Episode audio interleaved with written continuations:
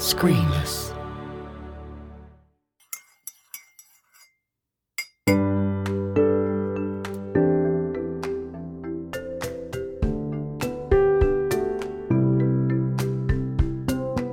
Kate Clanchy, writer, teacher, and journalist. Welcome to Creative Cuppa. Hi, thank you for asking me. So, those three things, do you have a preference or do you feel like they feed into each other? Well, I think journalism just goes under writing, really. Mm. Um, and actually, I haven't, I mean, I'm, I do more sort of literary criticism these days, which is sort of the reading side. Though, I mean, I, I have, I've always done a bit of journalism, but used to get paid for it in the old days. Yeah. And that's one thing that you don't so much anymore. right. I think of myself as a writer and a teacher, and I've been both of those things.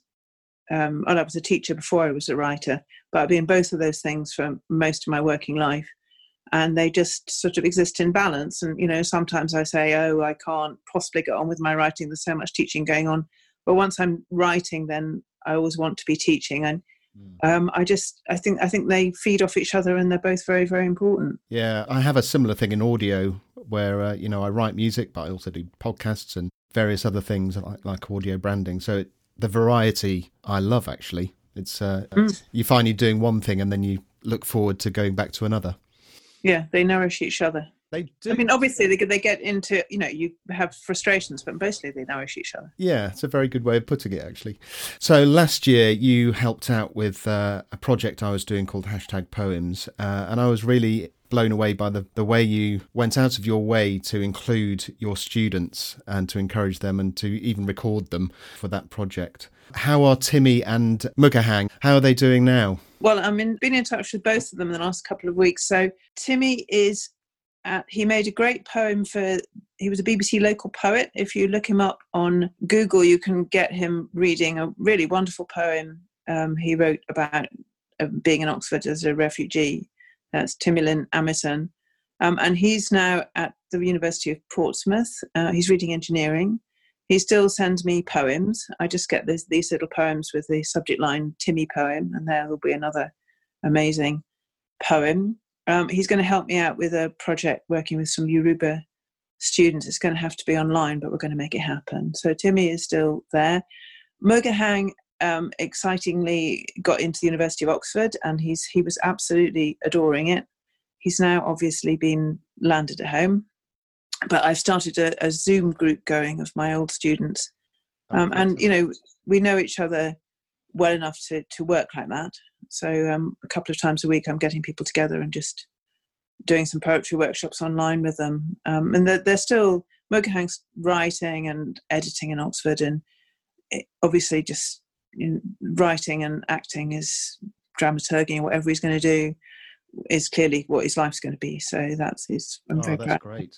That must be amazing for you to see how your students and pupils kind of flourish. All my little birds. They don't actually have to necessarily have to be writers. So um, Shukriya, she's from Afghanistan, and she was round and she's completing her MA applications for SOAS next year, which I very much hope she'll um, get to go, get to go. And that that's international relations. So in that case, you know, the poetry is part of her life, and it's really helped her to find her voice. And I'm sure she'll carry on writing, but um, her main is kind of helped her into a different sort of life where she's going to I was going to um, say that help her own people. what you've done with those children, do you think it's really boosted their confidence? You know, you talk about them finding their own voice. Mm, I think so. Yeah, I I, I think um, being read, being heard, feeling important in the world.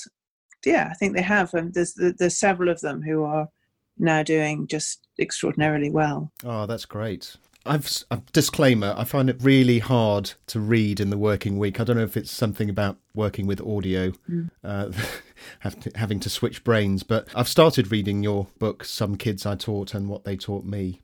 Oh, good, good, good. And do encourage everyone to buy the paperback. Yeah.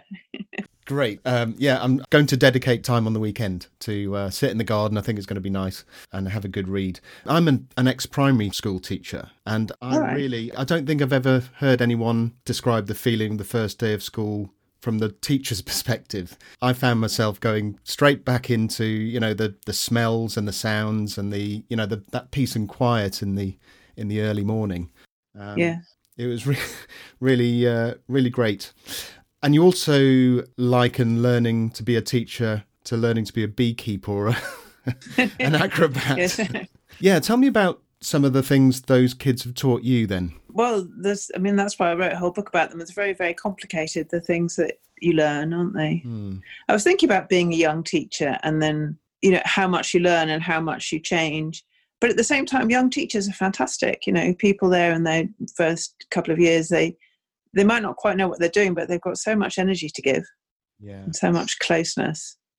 Um, yeah. And then I think you know then you get teachers in their prime, about eight years in, when they're really doing amazing work. But old teachers can be great as well. I think teachers just need more rest. Yeah, um, and then they very much so. And, and they need they need more furloughs and they need smaller classes, and then and then they could carry on for your yeah. life. Yeah. Yeah. Yeah, I always felt that the further you get on in teaching, the further away from the classroom you end up. Yeah, and that's also a shame. it yeah. really is. Yeah, uh, that's ultimately why I stopped doing it because I could I could just see it coming, and I I, I just thought, no, I, if I can't be with the children, you know, on the front line, then um, mm. I'm not sure I want to be a middle manager. I Want to be there at all? yeah. No. I, mean, I think it's, it's particularly a shame for like really great art teachers and really great music teachers mm. who really just want to be with their kids, and then there's there is no promotion there's no there's no route for them to you know um, help with their subjects. Often one just one or two of them, and that, that's particularly true in the state sector. It's particularly sad. Yeah. The private sector knows how to take care of people much better and has the resources. Yeah, yeah, and we're seeing at the moment, you know, the people on the front line are, are, very often the people who are the lowest paid. Yeah, the the skilled workers, so to speak. And that will be the same in schools, so that the people that are schools have been taken reduced to sort of childminding now, I guess. Yeah. Um, and I bet I bet that there'll be a lot of the, the lower paid people doing yeah. that. So, where can people find you online? I know on Twitter you like to share your students' work, don't you? Mm, that's basically what I do. I don't even have a website. Um, I have a Twitter handle, and yeah. I was thinking I should maybe expand into Instagram, but I seem to be strangely busy. I know I'm not supposed to be, but I do seem to be. It's strange, isn't it? I, I found yeah. um, because I'm still scoring animation that mm. you know people just want to be supportive, don't they? Family and friends, and they they send through funny things and funny videos and memes and things. But I found it, I was a little bit overwhelmed by the sheer amount of things coming through. Yeah. No, I mean, I, I, I, because, well, I lost all my freelance work and then had to find some more. You know, it was complete craziness going on. But I'm, I'm glad to be able to um, teach online because that's the thing I miss most is just going to see my students, really.